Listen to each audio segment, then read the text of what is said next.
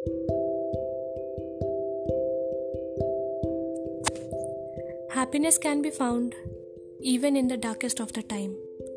Hello everyone welcome back मैं हूँ आपके साथ श्रुति और आज की शुरुआत करेंगे एक कहानी के साथ। तो चलिए, कहानी शुरू करते हैं। एक दिन बैठे बैठे मन में ख्यालों का भवंडर आया। कोरोना की वैक्सीन कब बनेगी? कब लाइफ बैक टू नॉर्मल होगी? कब कॉलेजेस खुलेंगे? वगैरह वगैरह वगैरह। इतने सारे ख्याल चल रहे थे दिमाग में। दिमाग में शांति नहीं थी। तो सोचा एक वॉक करके आते हैं। वॉक करने निकली तो सड़कों पे लोग थे। सबके चेहरे पे एक चिंता थी। सब लोग अपने काम से आ रहे थे। कुछ लोग ऐसे ही टहल रहे थे। एक सड़क पर मैंने एक बच्चे देखे। वो बच्चे खेल रहे थे। ना तो उनके पास चप्पलें थी, ना तो उनके पास अच्छे कपड़े थे।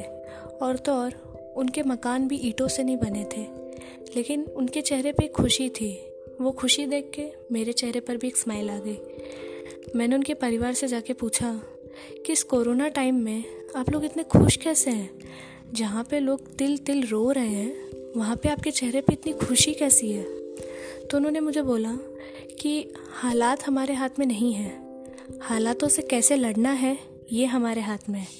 हमें नहीं पता ये कोरोना कब तक है। तब तक हम रो नहीं सकते। हाँ हमें पता है हमारे पास थोड़ा कम है लेकिन जितना है हम उतने में खुश हैं।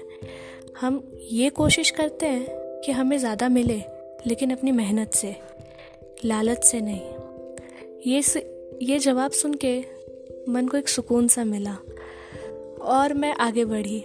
वहीं दूसरी ओर मैंने देखा एक बहुत अच्छा घर वेल स्टैंडर्ड घर था जहाँ पे लोग खुश नहीं थे।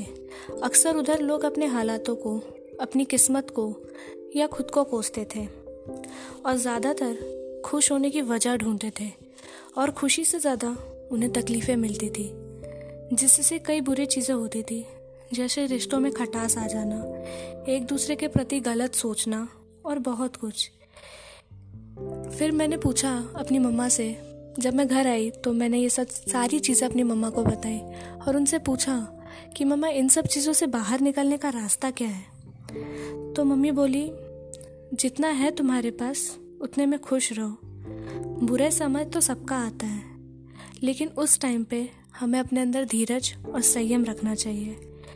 दूसरों की मदद करो, जितना हो सके खुश रहो और खुशियाँ बांटो तो तुम अंदर से खुश रहोगी और तकलीफ़ों में भी तुम्हें खुशी ही मिलेगी।